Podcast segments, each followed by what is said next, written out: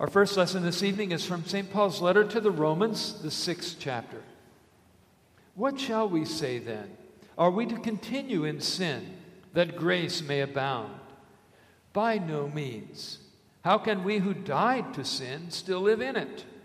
Do you not know that all of us who have been baptized into Christ Jesus were baptized into his death? We were buried, therefore, with him by baptism into death, in order that just as Christ was raised from the dead by the glory of the Father, we too might walk in newness of life. For if we have been united with him in a death like his, we shall certainly be united with him in a resurrection like his. We know that our old self was crucified with him in order that the body of sin might be brought to nothing, so that we would no longer be enslaved to sin. For one who has died has been set free from sin. For now, if we have died with Christ, we believe that we will also live with him. We know that Christ, being raised from the dead, will never die again. Death no longer has dominion over him. For the death he died, he died to sin, once for all. But the life he lives, he lives to God. So you also must consider yourselves dead to sin and alive to God in Christ Jesus. This is the word of the Lord. Thanks be to God. We read Holy Gospel from St. Matthew, the third chapter. Glory to you, O Lord. Then Jesus came from Galilee to the Jordan to John to be baptized by him. John would have prevented him, saying, I need to be baptized by you, and do you come to me? But Jesus answered him, Let it be so now, for thus it is fitting for us to fulfill all righteousness. Then he consented. And when Jesus was baptized, immediately he went up from the water. And behold, the heavens were opened to him, and he saw the Spirit of God descending like a dove and coming to rest on him. Behold, a voice from heaven said, This is my beloved Son, with whom I am well pleased. This is the gospel of the Lord. Praise to you, O Christ. In the name of our Lord Jesus, Amen. What can we be sure of? Listen to these words. When he was baptized, Jesus came up immediately from the water. Behold, the heavens were opened to him, and he saw the Spirit of God descending like a dove and alighting upon him. Suddenly, a voice from heaven came saying, This is my beloved Son, in whom I am well pleased. You may be seated.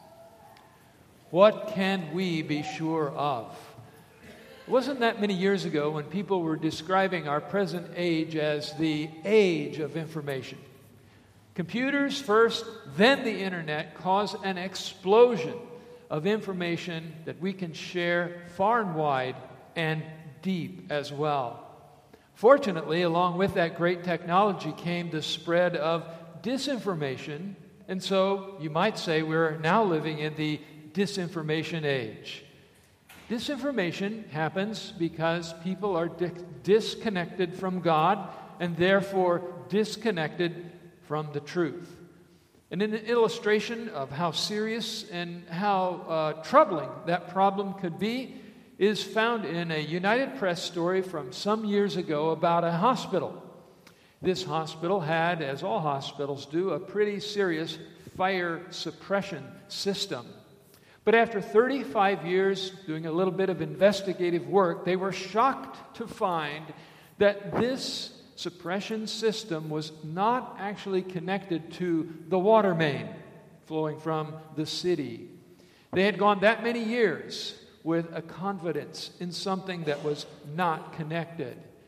In the baptism of Jesus, we see our connection to God and we see our confidence in what we can be sure of. It's expressed especially in the words that we heard at Jesus' baptism This is my beloved Son, in whom I am well pleased. As Peter said in one of his first sermons, in one of his first discussions about all of this, he said, These are the things that we believe, beginning from the baptism of John to the day when Jesus was taken up from us. And really, beginning this Sunday, we're going to continue working our way through these great uh, important works that Jesus went through in his life and to see how significant they are for us in our lives as well. First, we begin with the problem of disinformation and of false confidence. The devil, more than anything, wants to divert us from Jesus.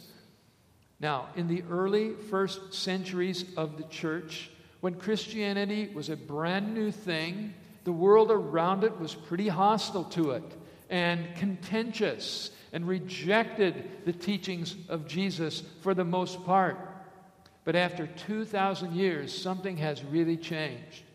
The world now always says it claims to be faithful to Christ, claims to be connected to Christ. Almost all religions now and all philosophies and worldviews now claim to be compatible to Jesus. But if you look at them closely, you can see that the compatibility there is only on the surface. It's like that unconnected fire suppression system in my earlier illustration. You go four feet down and you find that the pipes were never connected. But as we encounter Christ in his baptism, we see how we indeed are connected. And there are three ways that we see this in the three different people that speak at Jesus' baptism. The first is John the Baptist, the second is Jesus himself, and the third is God the Father. John, at first, tried to prevent this baptism from taking place, and it's understandable. John's confusion, perhaps even John's fear here. John was the prophet, called by God to prepare the way for Christ. And so he was preaching a baptism of repentance in the Judean wilderness. And people were flocking to hear him preach and to be baptized.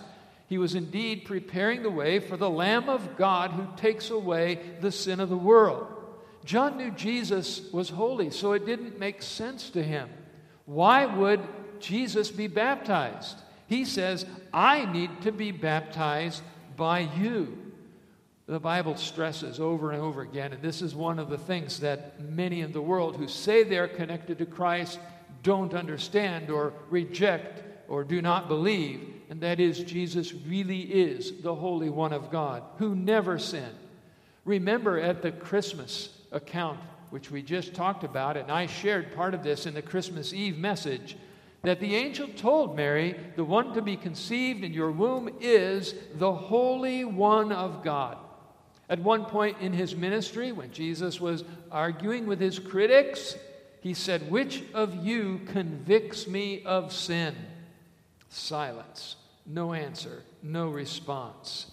Jesus, and many, many other passages in the Bible, is always presented to us as one who is holy. And this was John's problem. And this is also our problem when we first encounter Jesus. John was a little scared, as were all people in their first encounters with Jesus. Remember the problems Peter felt when he realized Jesus was the Son of God and said, Depart from me, for I am a sinner. Nicodemus, in his confusion, meeting with Jesus at night. Or the woman at the well, in her confusion, meeting a man who could explain every single thing about her life. It's healthy for us to think about Jesus being by our side at all times, listening in to every one of our conversations, reading every email, watching television along with us. And yet, that is a scary prospect because He is holy and we are not. And that means we're vulnerable. That means He, the Holy One of Israel, exposes us for what we really are. The book of Hebrews, chapter 4, speaks of it this way. No creature is hidden from his sight, but all are naked and exposed to the eyes of him to whom we must give an account. This is why, in our first encounter with Christ, like John's, we have to confess our sins. And that is why the prayer of confessing our sins on a daily basis, and especially in our worship services, services is so important. And not only that, but above all, also to hear the promises of forgiveness and absolution. Because it is sin within us and the sin of the world around us that is always destabilizing and disconnecting everything. Confidence begins by recognizing this problem, as John did. The second person to speak at Jesus' baptism was Jesus himself.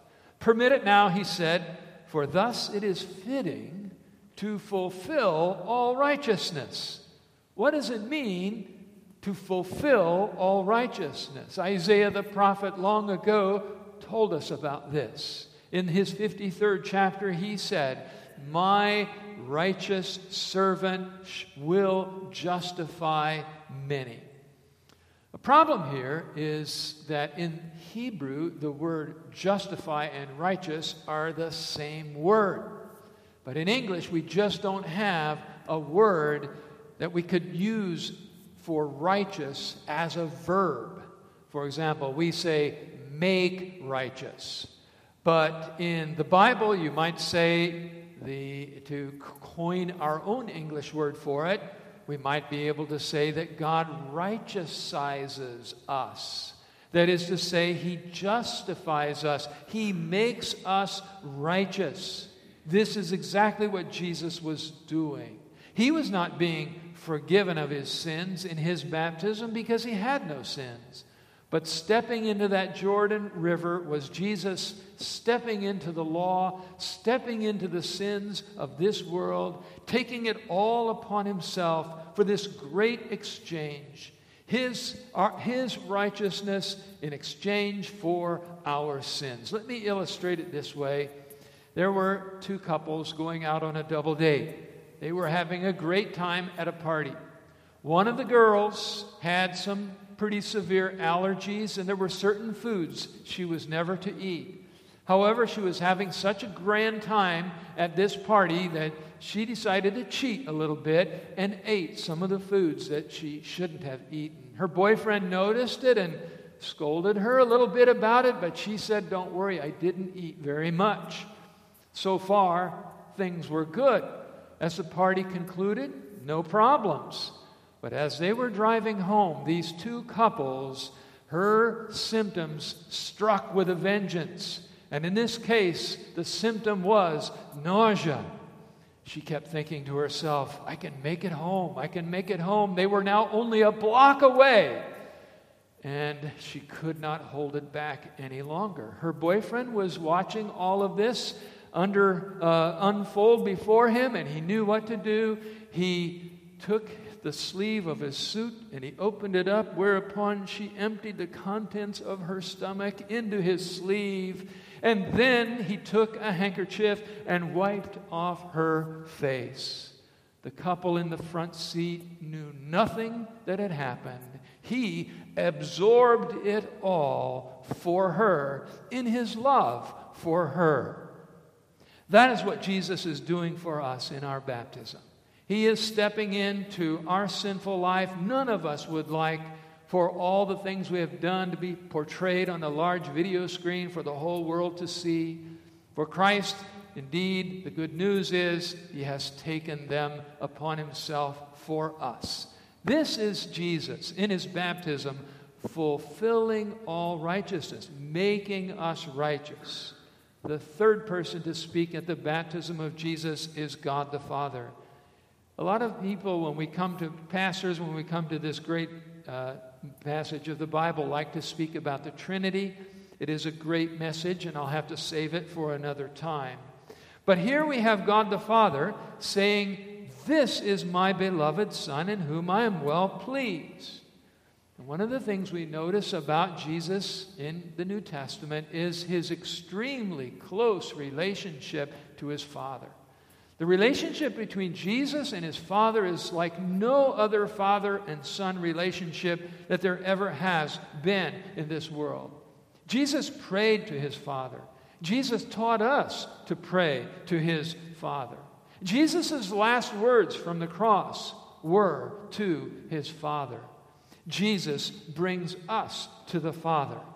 And in our baptisms, the words that that the Father spoke at Jesus' baptism become the same words that He speaks to us because we are connected to Christ by faith. we now are connected to God as well. And the words, This is my beloved Son, turn into, This is my beloved Son, or This is my beloved daughter. Just as the Trinity is a divine family, so we are welcomed into that family by faith. And we're not embarrassed and we're not ashamed, but we are now the objects of God's pleasure. Remember the very first Christmas carol, the one sung by the angels to the shepherds. Glory to God in the highest, and peace among those with whom he is well pleased. Fear not, little flock, Jesus said, for it is your Father's good pleasure to give you the kingdom. Or the words of Psalm 40 Be pleased, O Lord, to deliver me. This is God's pleasure. His pleasure is to save us, to forgive us, to pick us up and clean us up, and to take us to be with Him. So many things in this world we can't be sure of. So much disinformation so much disconnectedness from God that leads to all falsehoods and troubles and difficulties. But tonight we can leave assured of two things Jesus is God's beloved Son. We are God's beloved children in Him. Behold, John said, what manner of love the Father has bestowed on us, that we should be called the children of God. Amen. Please rise.